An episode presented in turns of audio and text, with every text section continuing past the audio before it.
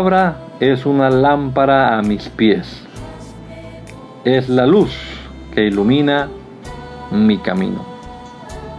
Acompáñenos y leamos juntos la bendita palabra de Dios.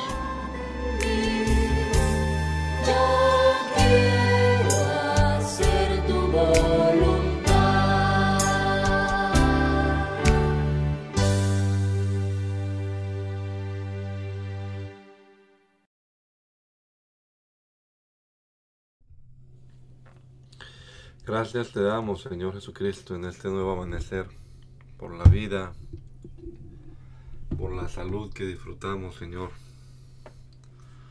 por el privilegio que nos das una vez más, mi Dios, de comenzar nuestro día leyendo tu palabra, pensando en ella, esperando siempre que tu Espíritu Santo la ponga en nuestro corazón y que podamos vivir de acuerdo a tu palabra.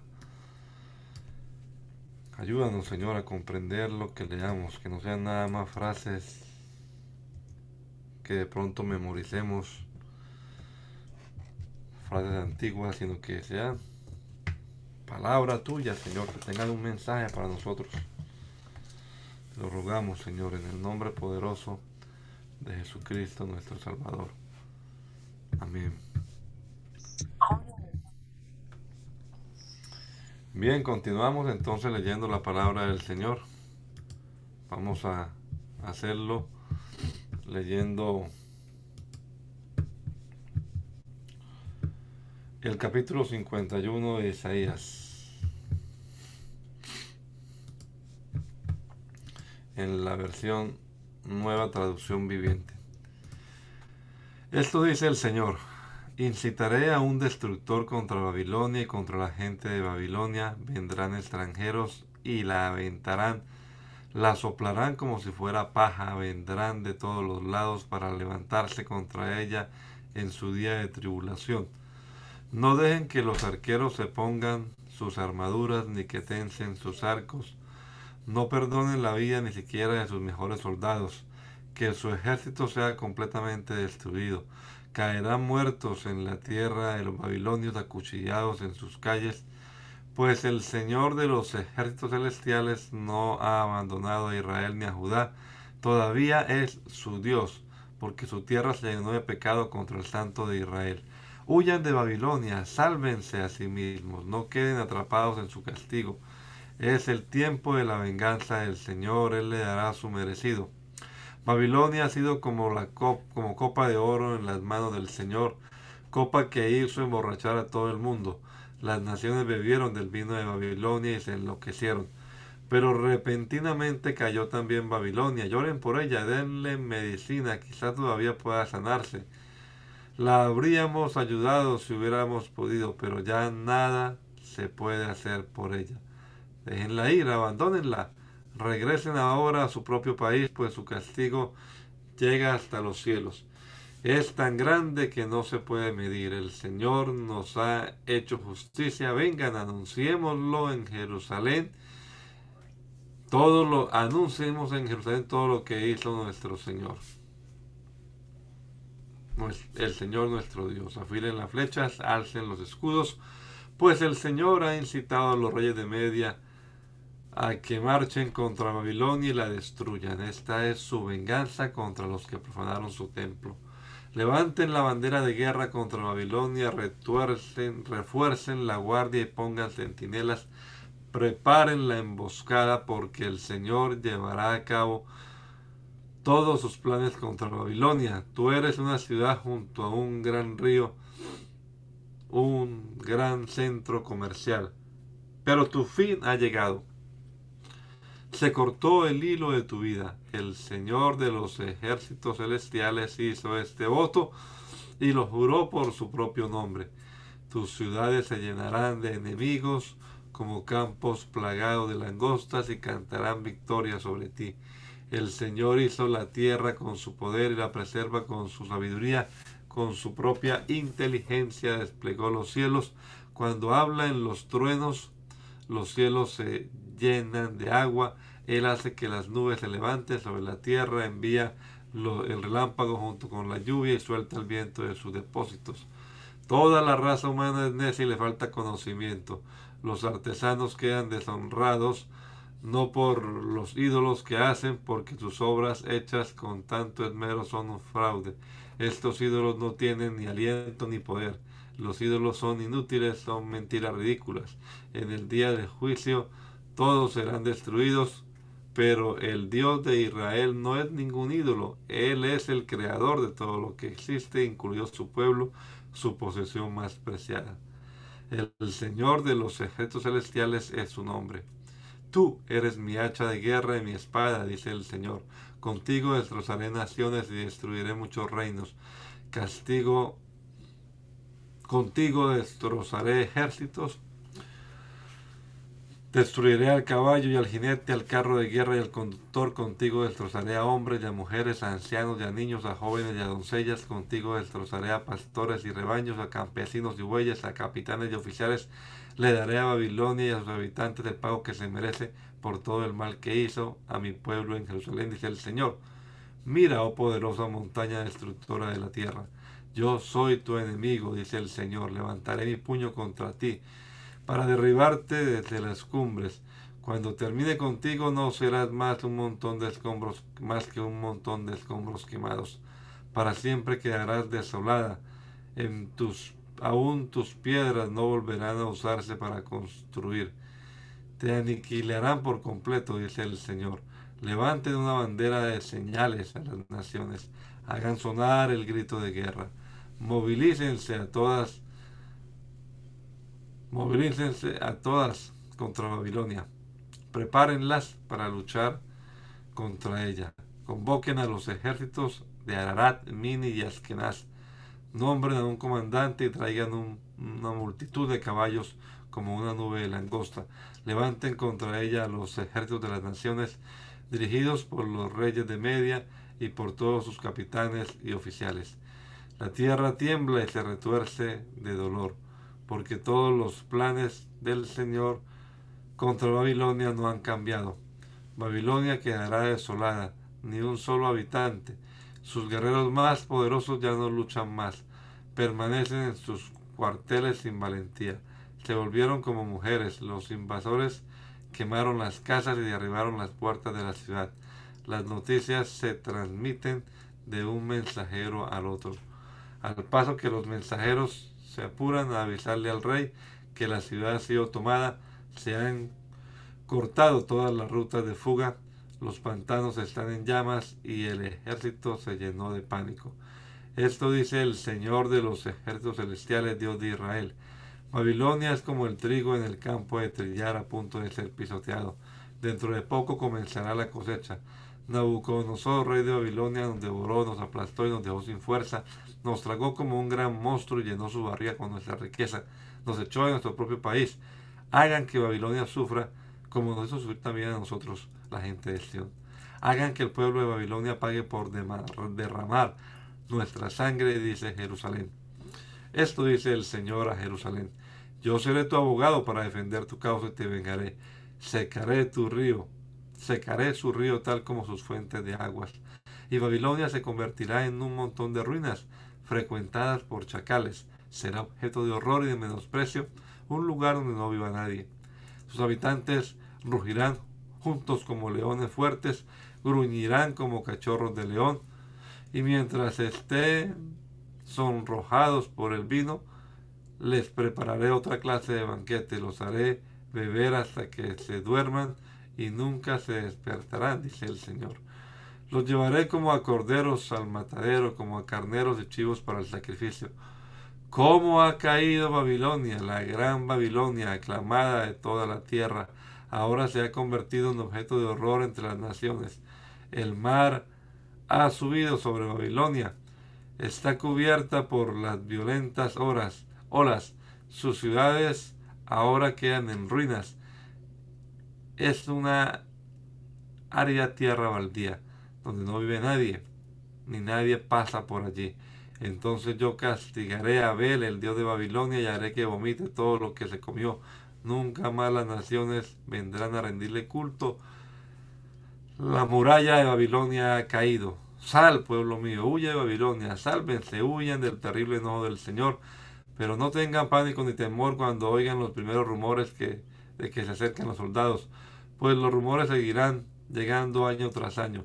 Estallará la violencia en la tierra en tanto los líderes se peleen unos contra otros, pues ciertamente se acerca la hora cuando castigaré a esta gran ciudad y a todos sus ídolos, toda su tierra será avergonzada y sus muertos caerán en las calles. Entonces los cielos y la tierra se alegrarán, porque del norte los ejércitos destructores vendrán contra Babilonia, dice el Señor, así como Babilonia mató a la gente de Israel y a la gente de otros pueblos por todo el mundo, asimismo debe morir su gente. Váyanse, todos ustedes que escaparon de la espada, no se detengan ni mir para, mirar, huyan mientras puedan. Recuerden al Señor que es, aunque estén en tierra lejana y piensen en su hogar en Jerusalén. Estamos avergonzados los del pacto. Estamos ofendidos y en desgracia porque extranjeros profanaron el templo del Señor. Sí, dice el Señor, pero se acerca la hora en que destruirá los cielos de Babilonia, los quejidos de la gente herida se oirán por toda la tierra, aunque Babilonia llegue tan alto como los cielos y haga sus fortificaciones increíblemente resistentes, aún así yo enviaré enemigos para que la saqueen. Yo, el Señor, he hablado. Escuchen, oigan el llanto de Babilonia, el sonido de la gran destrucción que surge de la tierra de los babilonios. Pues el Señor destruye a Babilonia, silenciará su vozarrón, oleadas de enemigos golpearán contra ella, resuenan en la ciudad los ruidos de la batalla. Vienen contra Babilonia ejércitos destructores, apresan a sus hombres valientes y sus armas se quiebran en sus manos. Pues el Señor es Dios, que da justo castigo. Él siempre le da a cada cual su merecido. Haré que sus autoridades y hombres sabios se emborrachen junto con sus capitanes, oficiales y guerreros caerán dormidos y nunca más se despertarán, dice el rey cuyo nombre es el Señor de los ejércitos celestiales. Esto dice el Señor de los ejércitos celestiales. Las gruesas murallas de Babilonia serán arrasadas y sus inmensas puertas serán quemadas. Los constructores de muchos países han trabajado en vano porque su obra será destruida por el fuego. El profeta Jeremías le dio el siguiente mensaje a Seraías, hijo de Nerías, ni nieto de Maaseías, un oficial del Estado Mayor, cuando Seraías fue a Babilonia junto con el rey Sedequías de Judá. Esto sucedió durante el cuarto año del reinado de Sedequías. Jeremías registró en un rollo todos los terribles desastres que pronto vendrían sobre Babilonia, todas las palabras escritas. Le dijo a Seraías, cuando llegues a Babilonia lee en voz alta todo lo que está en este rollo. Luego di, Señor, tú has dicho que destruirás a Babilonia de manera que no quedarán personas ni animales. Ella permanecerá vacía y abandonada para siempre. Cuando hayas terminado de leer el rollo, átalo a una piedra y arrójalo al río Éufrates. Y luego di, de la misma manera Babilonia y su pueblo se hundirán para no levantarse jamás a causa de los desastres que traeré sobre ella. Aquí terminan los mensajes de Jeremías. Sedequías tenía 21 años cuando subió al trono y reinó en Jerusalén 11 años. Su madre se llamaba Amutal y era hija de Jeremías de Litna. Sedequías hizo lo malo a los ojos del Señor, igual que Joacín. Estas cosas sucedieron debido al enojo que el Señor tenía contra la gente de Jerusalén y de Judá, hasta que finalmente los expulsó de su presencia y los envió al desierto, destierro. Sedequías se rebeló contra el rey de Babilonia. Así que el 15 de enero, durante el noveno año del reinado de Sedequías, Nabucodonosor, rey de Babilonia, dirigió a todo su ejército contra Jerusalén. Rodearon la ciudad y construyeron rampas de asalto contra las murallas. Jerusalén estuvo sitiada hasta el año 11 del reinado de Sedequías. Hacia el 18 de julio del año 11 del reinado de Sedequías, el hambre en la ciudad ya era muy intensa y se había agotado por completo lo último que quedaba de alimento. Entonces Abrieron una brecha en la muralla de la ciudad y todos los soldados huyeron. Como la ciudad estaba rodeada por los babilonios, esperaron hasta la caída del sol y entonces se deslizaron por la puerta que está entre las dos murallas detrás del jardín real y se dirigieron al valle del Jordán. Sin embargo, las tropas babilónicas persiguieron al rey Sedequías y lo capturaron en las llanuras de Jericó, porque todos sus hombres lo habían abandonado y se habían dispersado. Lo llevaron ante el rey de Babilonia, que se encontraba en Ribla, en la tierra de Amat.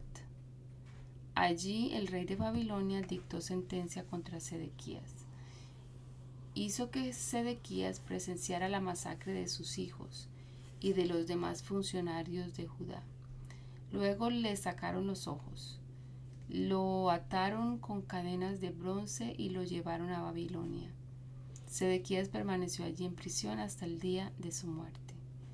El 17 de agosto de ese año, que era el año 19 del reinado de Nabucodonosor, llegó a Jerusalén Nabuzaradán, capitán de la guardia y funcionario del rey babilónico. Quemó por completo el templo del Señor, el palacio real y todas las casas de Jerusalén. Destruyó todos los edificios importantes de la ciudad. Después supervisó a todo el ejército babilónico mientras derribaba por completo las murallas de Jerusalén Nabuzaradán, capitán de la guardia, se llevó cautivos a algunos de los más pobres, al resto de las personas que quedaban en la ciudad, a los desertores que habían jurado lealtad al rey de Babilonia y al resto de los artesanos y al resto de los artesanos.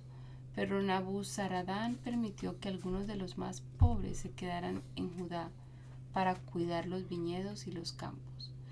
Los babilonios hicieron pedazos las columnas de bronce que estaban al frente del templo del Señor, las carretas de bronce para llevar agua y el enorme tazón de bronce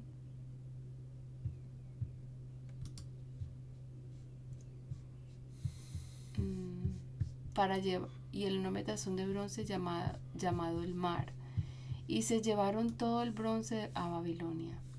También se llevaron los recipientes para la ceniza, las palas, la despabiladera de las lámparas, los tazones, los platos y todos los demás objetos de bronce que se usaban para realizar los sacrificios en el templo.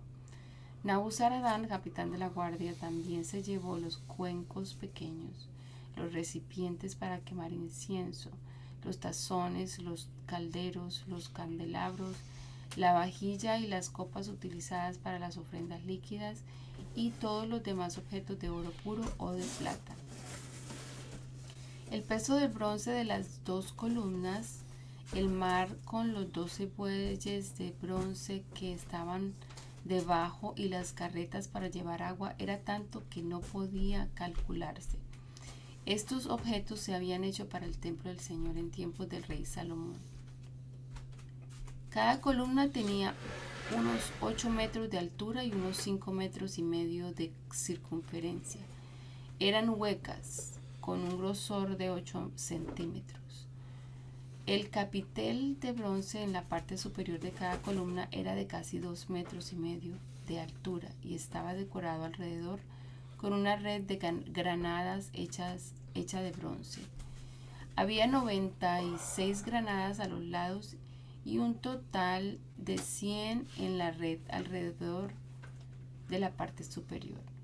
Nabuzaradán, capitán de la guardia, se llevó consigo como prisioneros al sumo sacerdote Seraías, al sacerdote de segundo rango Sofonías y a los tres porteros principales. De la gente que seguía escondida en la ciudad se llevó a un oficial que había estado al mando del ejército judío, a siete de los consejeros personales del rey, al secretario principal del comandante del ejército, quien estaba a cargo del reclutamiento, y a otros 60 ciudadanos.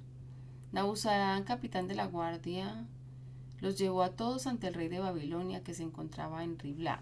Allí en Ribla, en la tierra de Amat, el rey de Babilonia mandó que los ejecutaran a todos.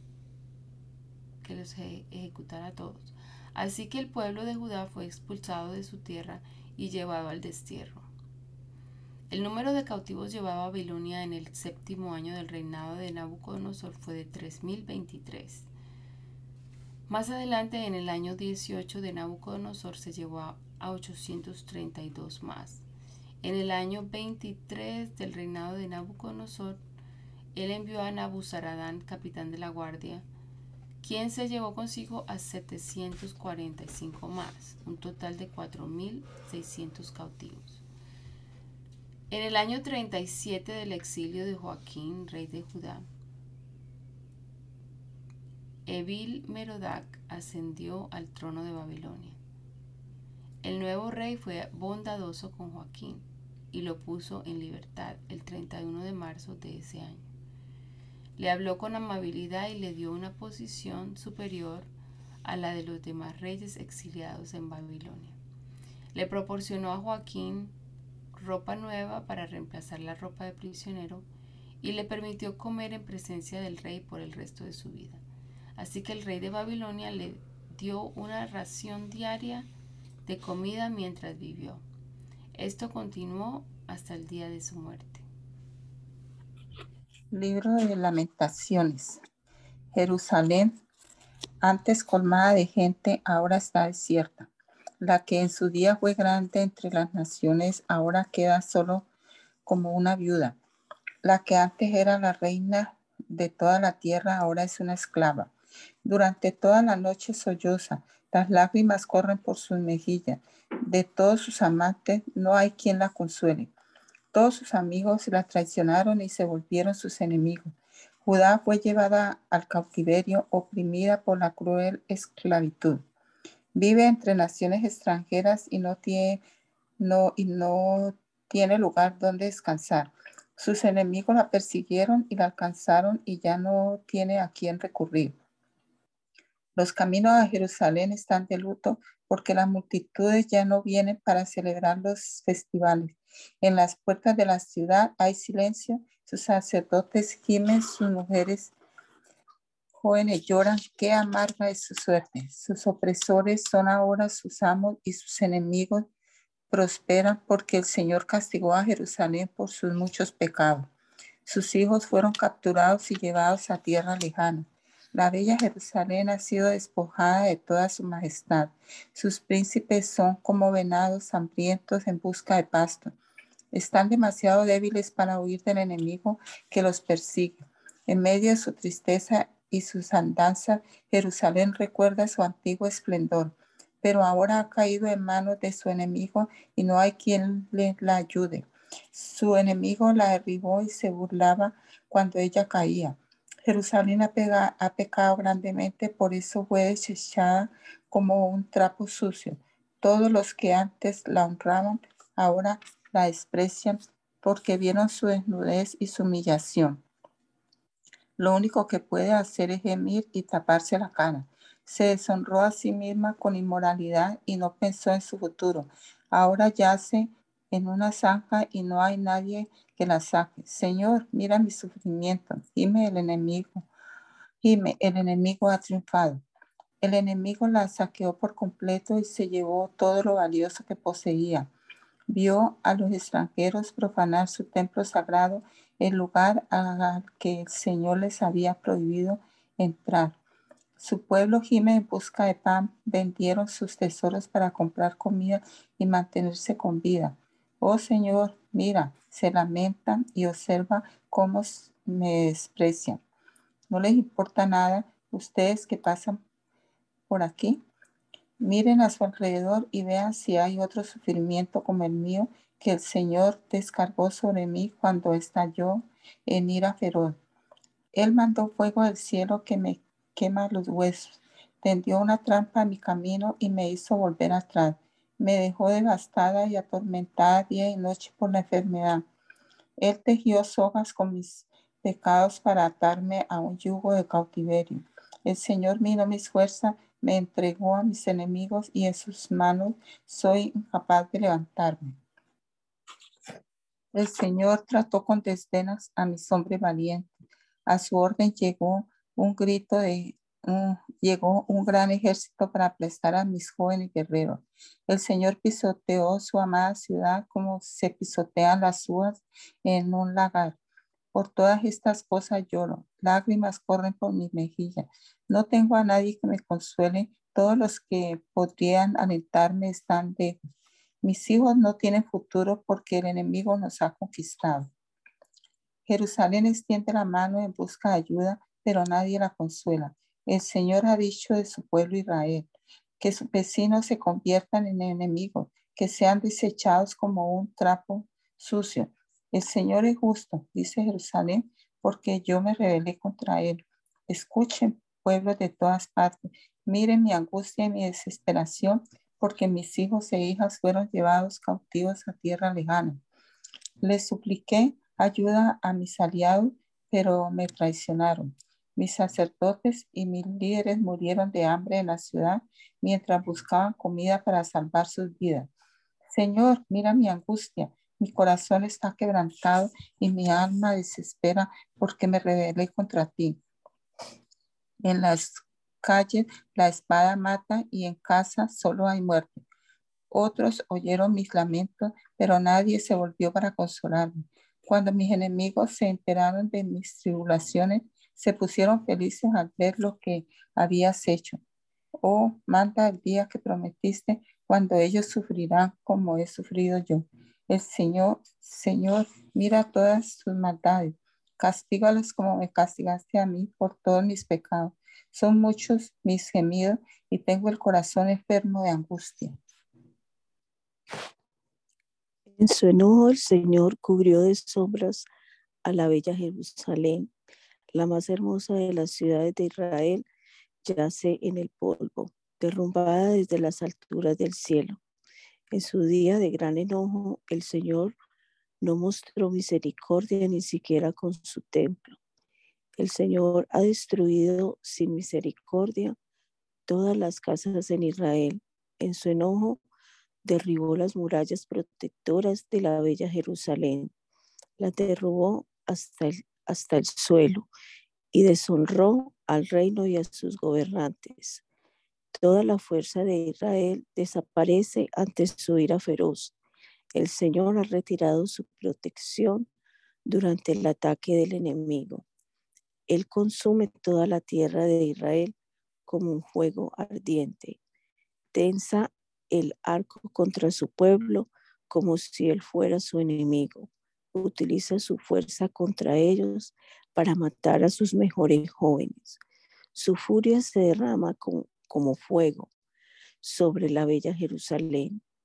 Así es, el Señor venció a Israel como lo hace un enemigo, destruyó sus palacios y demolió sus fortalezas, causó dolor y llanto interminable sobre la bella Jerusalén derribó su templo como si fuera apenas una choza en el jardín. El Señor ha borrado todo recuerdo de los festivales sagrados y los días de descanso. Ante su ira feroz, reyes y sacerdotes caen juntos. El Señor rechazó su propio altar, desprecia su propio santuario, entregó los palacios de Jerusalén a sus enemigos. Ellos gritan en el templo del Señor, como si fuera un día de celebración. El Señor decidió destruir las murallas de la bella Jerusalén. Hizo cuidadosos planes para su destrucción. Después los llevó a cabo. Por eso los terreplenes y las murallas cayeron ante él. Las puertas de Jerusalén se han hundido en la tierra. Él rompió sus cerrojos y sus barrotes. Sus reyes príncipes fueron desterrados a tierras lejanas. Su ley dejó de existir. Sus profetas no reciben más visiones de parte del Señor. Los líderes de la bella Jerusalén se sienten en el suelo en el silencio. Están vestidos de tela áspera y se echan polvo sobre la cabeza. Las jóvenes de Jerusalén bajan la cabeza avergonzadas. Lloré hasta que no tuve más lágrimas. Mi corazón está destrozado. Mi espíritu se derrama de angustia al ver la situación desesperada de mi pueblo. Los niños y los bebés desfallecen y mueren en las calles. Claman a sus madres. Necesitamos comida y bebida. Sus vidas se extinguen en las calles como la de un guerrero herido en la batalla. Intentan respirar para mantenerse en vivos mientras desfallecen en los brazos de sus madres. ¿Qué puedo decir de ti? ¿Quién ha visto alguna vez semejante dolor, oh hija de Jerusalén? ¿Con qué puedo comparar tu angustia, oh Virgen de Sion? ¿Cómo puedo consolarte? Pues tu herida es tan profunda como el mar. ¿Quién puede sanarte? Tus profetas han declarado tantas tonterías, son falsas hasta la médula. No te salvaron del destierro, exponiendo a la luz tus pecados, más bien te pintaron cuadros engañosos y te llenaron de falsas esperanzas. Todos los que pasan por tu camino te, te abuchean, insultan a la bella Jerusalén y se burlan de ella diciendo, y esta la ciudad llamada la más bella del mundo y la alegría de la tierra. Todos tus enemigos se burlan de ti, se mofan, gruñen y dicen, por fin la hemos destruido. Hace mucho que esperábamos este día y por fin llegó. Sin embargo, es el Señor quien hizo exactamente lo que se había propuesto, cumplió las promesas de calamidad que hizo hace mucho tiempo. Destruyó a Jerusalén sin misericordia. Hizo que sus enemigos recodearan ante ella y sobre ella les dio poder. Lloren a viva voz delante del Señor, oh murallas de la bella Jerusalén, que sus lágrimas corran como un río de día y de noche. No se den descanso, no les den alivio a sus ojos. Levántense durante la noche y clamen, desahoguen el corazón como agua delante del Señor, levanten a Él sus manos en oración y rueguen por sus hijos, porque en cada calle desfallecen de hambre. Oh Señor, piensa en esto. Deberías tratar a tu propio pueblo de semejante manera. Habrán de comerse las madres a sus propios hijos a quienes mecieron en sus rodillas. Habrán de ser asesinados los sacerdotes y los profetas dentro del tiempo del Señor. Mira cómo yacen en las calles jóvenes y viejos, niños y niñas, muertos por la espada del enemigo. Los mataste en tu enojo, los masacraste sin misericordia. Convocas, convocaste a los terrores para que vinieran de todas partes, como si los invitaras a un día de fiesta. En el día del enojo del Señor no escapó ni sobrevivió nadie. El enemigo mató a los niños que llevé en mis brazos y crié. Yo soy el que ha visto las aflicciones que provienen de la vara del enojo del Señor. Me llevó a las tinieblas y dejó fuera toda luz. Volvió su mano contra mí una y otra vez todo el día, hizo que mi piel y mi carne envejecieran, quebró mis huesos, me sitió y me rodeó de angustia y aflicción, me enterró en un lugar oscuro como a los que habían muerto hace tiempo, me cercó con un muro y no pude escapar. Me ató con pesadas cadenas y a pesar de que logro lloro y grito, cerró sus oídos a mis oraciones, impidió mi paso con un muro de piedra, hizo mis caminos tortuosos, se escondió como un oso o un león esperando atacarme, me arrastró fuera del camino, me descuartizó, me dejó indefenso y desnudo, tensó su arco y me hizo el blanco de sus flechas, disparó sus flechas a lo profundo de mi corazón, mi propio pueblo se ríe de mí, todo el día repiten sus canciones burlonas, él me llenó de amargura y me dio a beber una copa amarga de dolor. Me hizo masticar piedras, me revolcó en el polvo, me arrebató la paz y ya no recuerdo qué es la prosperidad. Yo exclamo, mi esplendor ha desaparecido, se perdió todo lo que yo esperaba del Señor. Recordar mi sufrimiento y no tener hogar es tan amargo que no encuentro palabras. Siempre tengo presente ese terrible tiempo mientras me levanto por mi pérdida. No obstante, aún me atrevo a tener esperanza cuando recuerdo lo siguiente. El fiel amor del Señor nunca se acaba. Sus misericordias jamás terminan. Grande es tu fidelidad. Sus misericordias son nuevas cada mañana. Me digo, el Señor es mi herencia, por lo tanto esperaré en Él. El Señor es bueno con los que dependen de Él, con aquellos que lo buscan. Por eso es bueno esperar en silencio, la salvación proviene del Señor. Es bueno que todos se sometan desde temprana edad al yugo de su disciplina, que se queden solos en silencio bajo las exigencias del Señor, que se postren rostro en tierra, pues quizá por fin haya esperanza, que vuelvan la otra mejilla a aquellos que lo golpean y que acepten los insultos de sus enemigos, pues el Señor no abandona a nadie para siempre. Aunque trae dolor, también muestra compasión debido a su a la grandeza de su amor inagotable, pues él no se complace en herir a la gente o causarle dolor. Si la gente pisotea a todos los prisioneros de la tierra, si privan a todos de sus derechos desafiando al Altísimo, si tuercen la justicia en los tribunales, ¿acaso no ve el Señor todas estas cosas? ¿Quién puede ordenar que algo suceda sin permiso del Señor? ¿No envía el Altísimo tanto calamidad como bien? Entonces, ¿por qué nosotros, simples humanos, habríamos de quedarnos, quejarnos cuando somos castigados por nuestros pecados?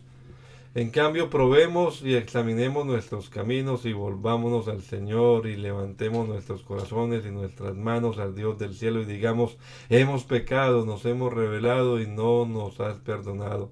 Nos envolviste en tu enojo, nos persiguiste, nos masacraste sin misericordia, te escondiste en una nube para que nuestras oraciones no pudieran llegar a ti.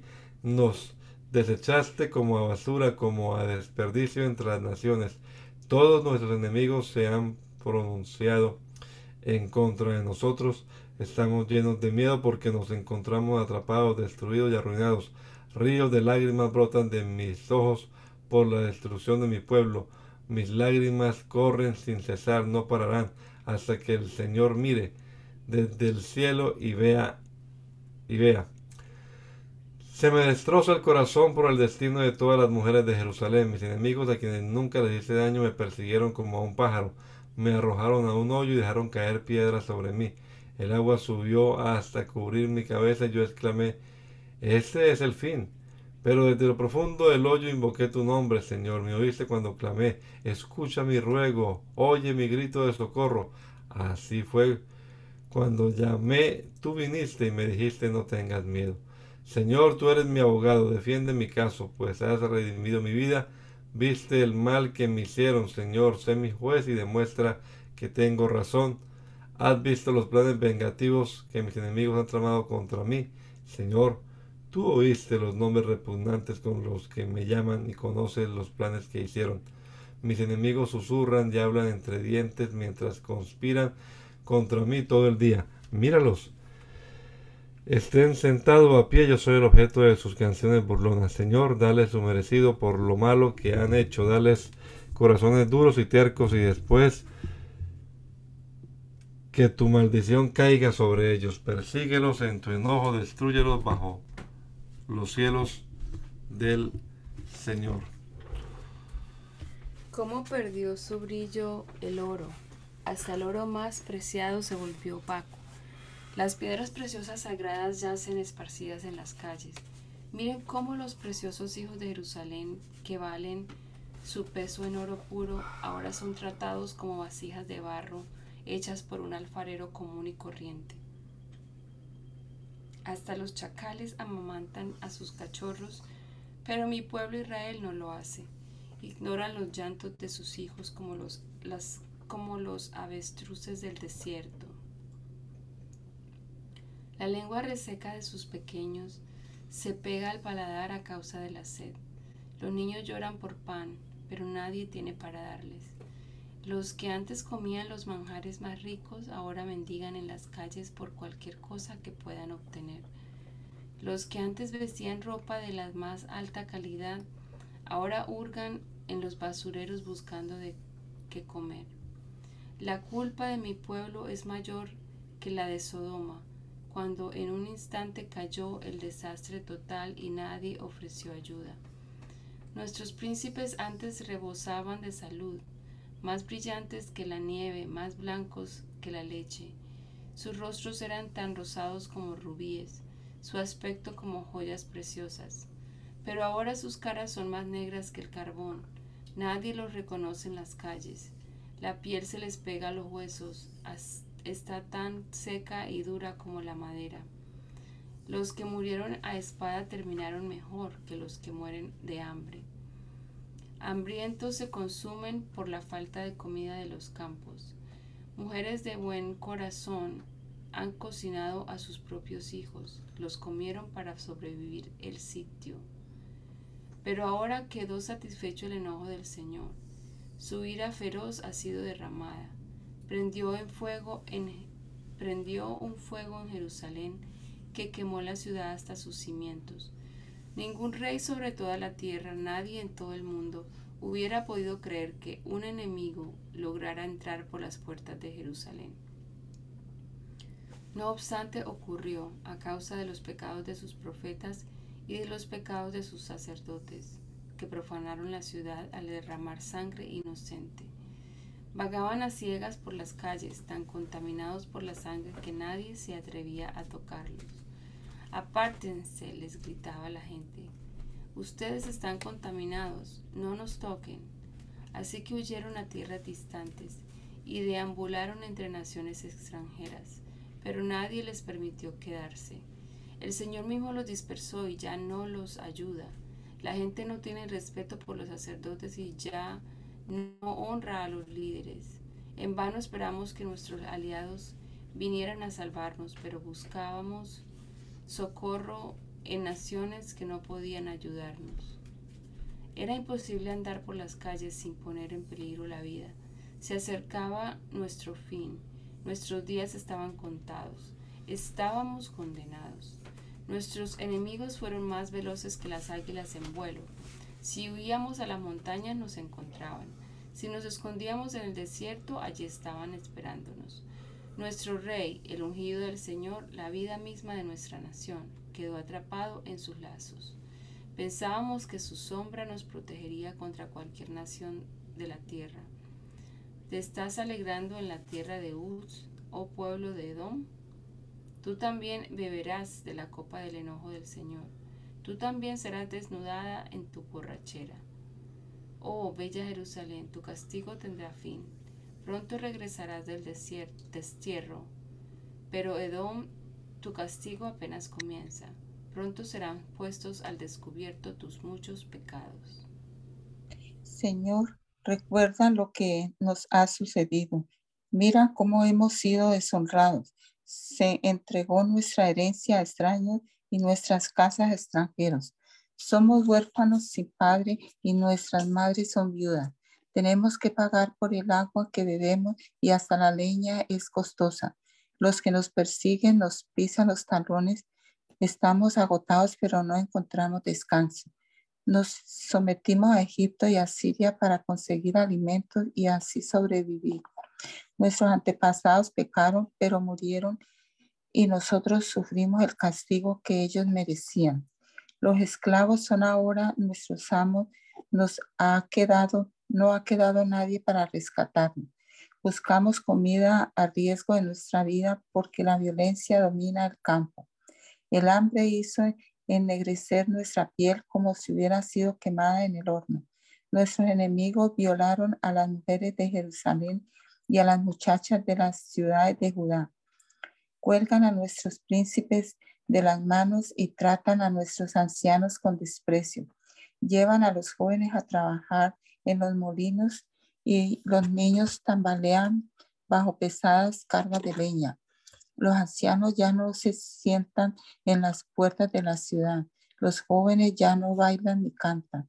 La alegría abandonó nuestro corazón, nuestras danzas se convirtieron en luto, cayeron las guirnaldas de nuestra cabeza. Lloren por nosotros porque hemos pecado. Tenemos el corazón angustiado y cansado y nuestros ojos se nublan por las lágrimas porque Jerusalén está vacía y desolada en un lugar donde merodean los chacales. Pero Señor, tú serás el mismo para siempre. Tu trono continúa de generación en generación. ¿Por qué sigues olvidando? ¿Por qué nos has abandonado por tanto tiempo? Restáuranos, oh Señor, y haz que regresemos a ti. Devuélvanos la alegría que teníamos antes. ¿O acaso nos has rechazado por completo? ¿Todavía estás enojado con nosotros? El 31 de julio de mis 30 años de vida me encontraba con los judíos en el destierro junto al río Kebar en Babilonia, cuando se abrieron los cielos y tuve visiones de Dios. Eso ocurrió durante el quinto año de cautividad del rey Joaquín. El Señor le dio este mensaje al sacerdote Ezequiel, hijo de Buzi, junto al río Kebar en la tierra de los babilonios. Y él sintió que la mano del Señor se apoderó de él. Mientras miraba, vi una gran tormenta que venía del norte empujando una nube enorme que resplandecía con relámpagos y brillaba con una luz radiante. Dentro de la nube había fuego y en medio del fuego resplandecía algo que parecía como de ámbar reluciente. Del centro de la nube salieron cuatro seres vivientes que parecían humanos, solo que cada uno tenía cuatro caras y cuatro alas. Las piernas eran rectas y los pies tenían pezuñas como las de un becerro y y brillaban como bronce bruñido. Pude ver que debajo de cada una de las cuatro alas tenían manos humanas, así que cada una de las cuatro seres tenía cuatro caras y cuatro alas. Las alas de cada ser viviente se tocaban con las de los seres que estaban al lado. Cada uno se movía de frente hacia adelante en la dirección que fuera sin darse vuelta. Cada uno tenía cara humana por delante, cara de león a la derecha, cara de buey a la izquierda y cara de águila por detrás. Cada uno tenía dos pares de alas extendidas. Un par se tocaba con las alas de los seres vivientes a cada lado y otro par le cubría el cuerpo. Los seres iban en la dirección que indicaba el espíritu y se movían de frente hacia adelante en dirección que fuera sin darse vuelta. Los seres vivientes parecían carbones encendidos o antorchas brillantes y daba la impresión de que entre ellos destellaban relámpagos y los seres vivientes se desplazaban velozmente de un lado a otro como centellas. Mientras miraba a esos seres vivientes, vi junto a ellos cuatro ruedas que tocaban el suelo. A cada uno les correspondía una rueda. Las ruedas brillaban como si fueran de berilo. Las cuatro ruedas se parecían y estaban hechas de la misma manera. Dentro de cada rueda había otra rueda que giraba en forma transversal.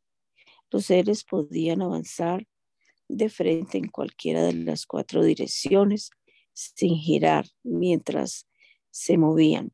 Los arcos de las cuatro ruedas eran altos y aterradores y estaban cubiertos de ojos alrededor. Cuando los seres vivientes se movían, las ruedas se movían con ellos. Cuando volaban hacia arriba, las ruedas también subían. El espíritu de los seres vivientes estaba en las ruedas. Así que a donde fuera el espíritu iban también las ruedas y los seres vivientes. Cuando los seres se movían, las ruedas se movían. Cuando los seres se detenían, las ruedas se detenían. Cuando los seres volaban hacia arriba, las ruedas se elevaban, porque el espíritu de los seres vivientes estaba en las ruedas. Por encima de ellos se extendía una superficie semejante al cielo, reluciente como el cristal. Por debajo de esa superficie, dos alas de cada ser viviente se extendía para tocar las alas de los otros y cada uno tenía otras dos alas que le cubrían el cuerpo. Cuando volaban, el ruido de las alas me sonaba como olas que rompen contra la costa o la voz del Todopoderoso o los gritos de un potente ejército. Cuando se detuvieron, bajaron las alas. Mientras permanecían de pie con las alas bajas, se oyó una voz más allá de la superficie de cristal que estaba encima de ellos. Sobre esta superficie había algo semejante a un trono hecho de lapislázuli. En ese trono es lo más alto. Había una figura con apariencia de hombre, de lo que parecía ser su cintura para arriba. Tenía aspecto de ámbar reluciente, titilante como el fuego, y de la cintura para abajo parecía una llama encendida resplandeciente. Lo rodeaba un halo luminoso como el arco iris que brilla entre las nubes en un día de lluvia. Así se me presentó la gloria del Señor cuando la vi. Caí con rostro en tierra y oí la voz de alguien que me hablaba. Levántate, hijo de hombre, dijo la voz, quiero hablarte. El Espíritu entró en mí mientras me hablaba y me puso de pie. Entonces escuché atentamente sus palabras. Hijo de hombre, me dijo, te envío a la nación de Israel, un pueblo desobediente que se ha rebelado contra mí. Ellos y sus antepasados se han puesto contra mí hasta el día de hoy. Son un pueblo terco y duro de corazón. Ahora te envío a decirles, esto dice el Señor soberano. Ya sea que te escuchen o se nieguen a escuchar, pues recuerda que son rebeldes, al menos sabrán que han tenido un profeta entre ellos. Hijo de hombre, no tengas miedo ni de ellos ni de sus palabras. No temas, aunque sus amenazas te rodeen como ortigas, zarzas y escorpiones venenosos, no te desanimes por sus ceños fruncidos, por muy rebeldes que ellos sean. Debes darles mis mensajes, te escuchen o no. Sin embargo, no te escucharán, porque son totalmente rebeldes. Hijo de hombre, presten atención a lo que digo, no sea rebelde como ellos. Abre la boca y come lo que te doy. Luego miré y vi que se me acercaba una mano que sostenía un rollo, el cual él abrió. Entonces vi que estaba escrito en ambos lados con cantos fúnebres, lamentos y declaraciones de condena.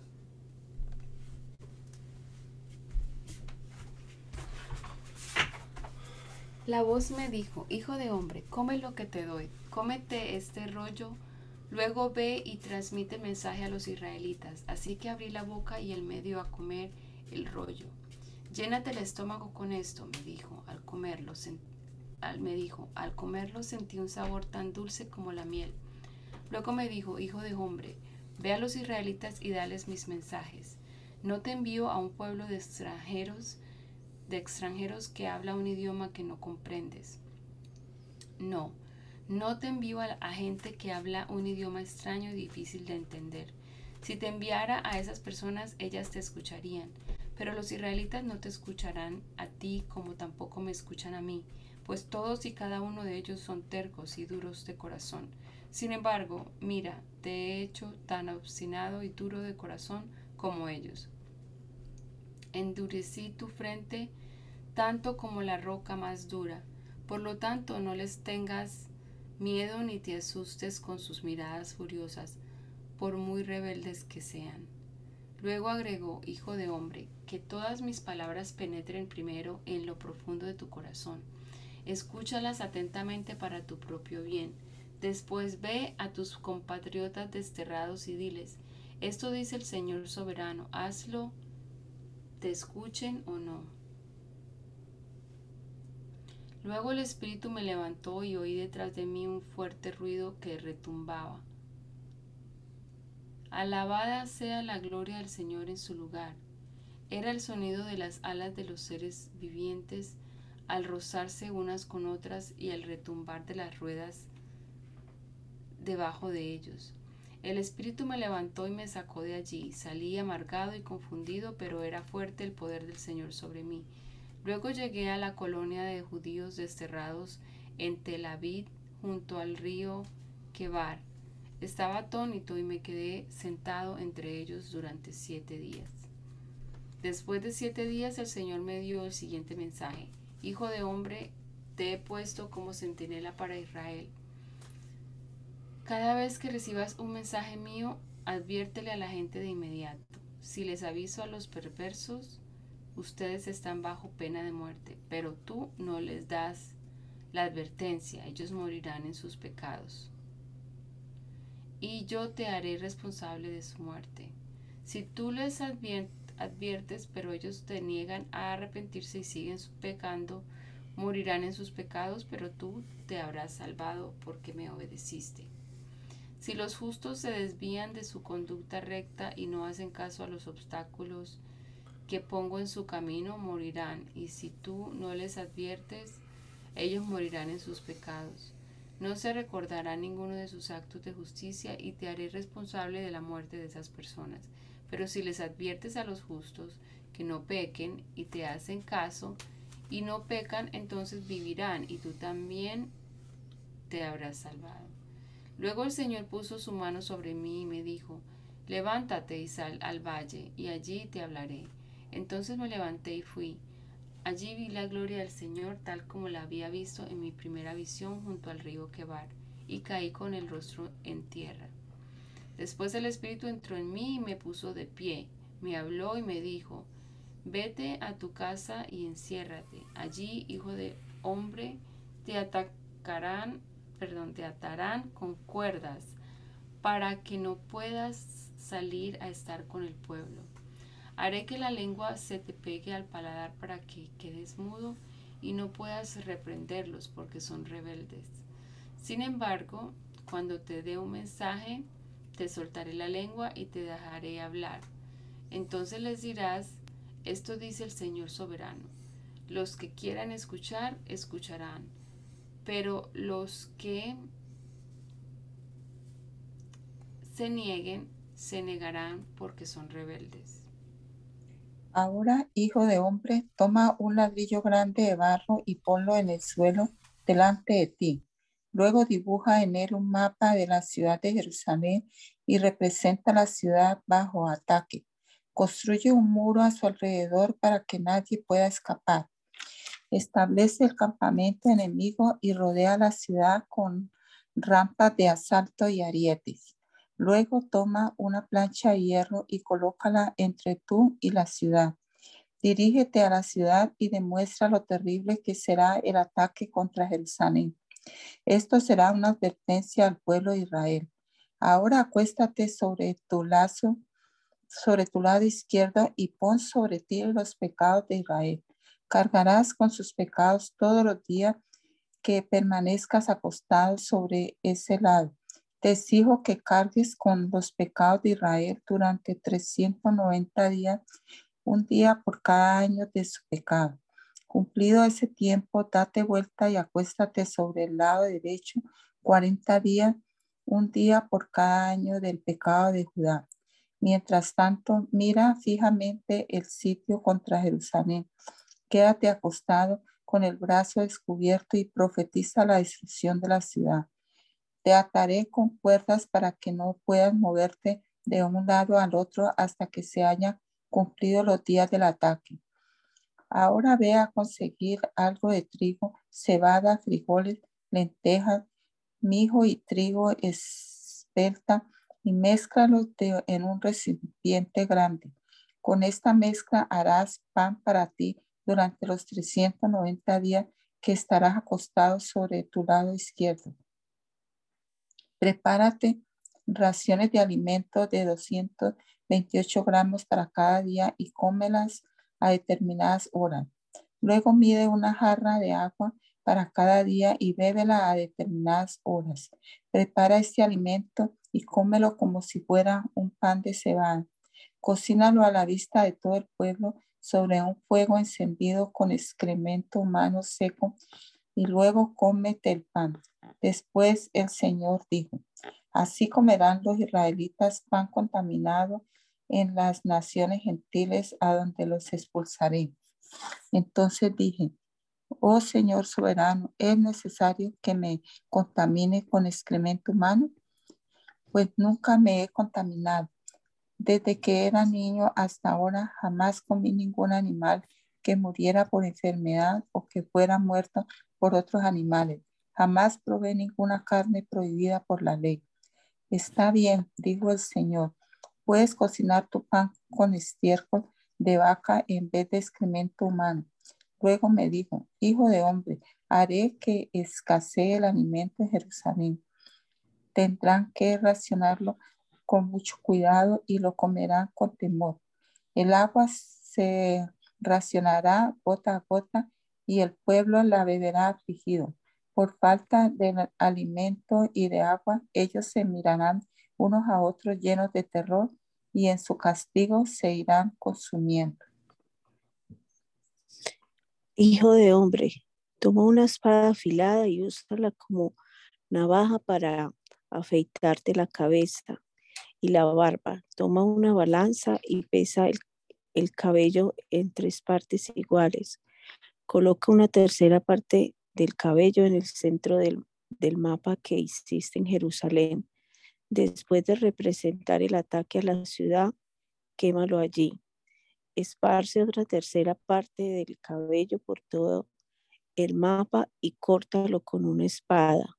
Arroja la otra tercera parte al viento porque yo esparciré a mi pueblo con, con la espada. Conserva apenas un poquito del cabello y átalo en la túnica. Luego toma algunos de esos cabellos y arrójalos al fuego para que se consuman de este remanente. Se esparcirá en fuego que destruirá a todo Israel. El Señor soberano dice, esto es una ilustración de lo que ocurrirá a Jerusalén yo la puse en el centro de las naciones, pero ella se rebeló contra mis ordenanzas y decretos y resultó ser aún más perversa que las naciones vecinas. Se ha negado a obedecer las ordenanzas y los decretos que, que le di para que siguiera. Por lo tanto, esto dice el Señor soberano al pueblo. Te has comportado peor que tus vecinos y te has negado a obedecer mis decretos y ordenanzas. Ni siquiera has vivido a la altura de las naciones que, te rodean. Por lo tanto, ahora yo mismo, el Señor soberano, soy tu enemigo. Te castigaré en público, a la vista de todas las naciones, a causa de tus oídos detestables. Te castigaré como nunca he castigado a nadie, ni volveré a hacerlo jamás. Los padres se comerán a sus propios hijos y los hijos se comerán a sus padres. Te castigaré y esparciré a los pocos que sobrevivan, que sobrevivan a los cuatro vientos. Tan cierto como que yo vivo, dice el Señor soberano, te eliminaré por completo. No te tendré ninguna lástima porque has contaminado mi templo con tus imágenes repugnantes y tus pecados detestables. Una tercera parte del pueblo morirá de hambre y de enfermedades en la ciudad. Otra, otra tercera parte será masacrada por el enemigo fuera de las murallas de la ciudad. A la otra tercera parte de la, la dispersaré a los cuatro vientos y la perseguiré con mi espada. Entonces por fin mi enojo se habrá desahogado y quedaré satisfecho cuando se haya calmado mi furia contra ellos.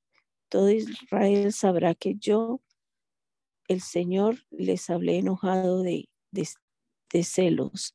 Así que te convertiré en ruinas, en una burla ante los ojos de las naciones vecinas y de todos los que pasen por allí.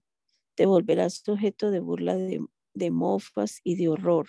Servirás de advertencia a las naciones que te rodean. Ellas verán lo que sucede cuando el Señor castiga con enojo a una nación y la reprende, dice el Señor.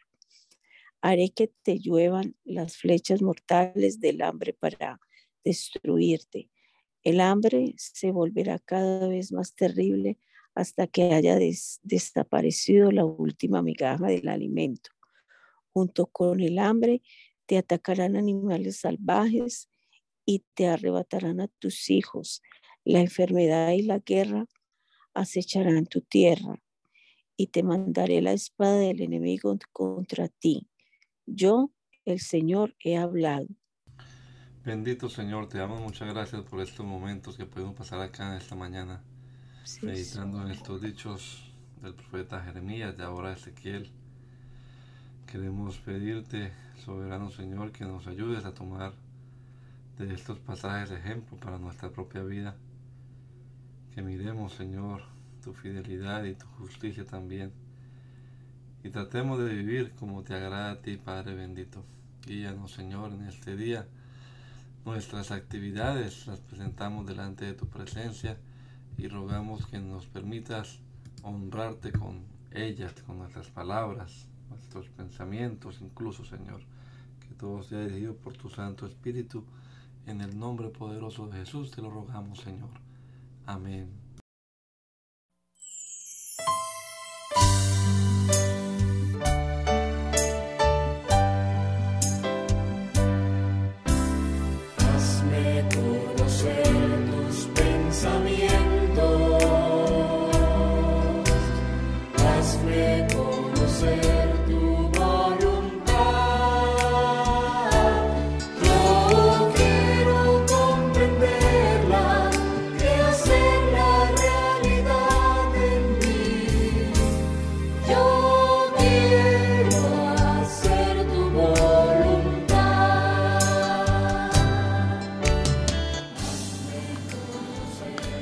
El mandamiento es lámpara y la enseñanza es luz.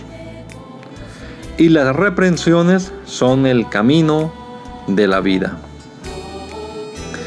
Espero que esta lectura de la palabra de Dios haya sido de edificación para su vida y la de su familia. Gracia y paz.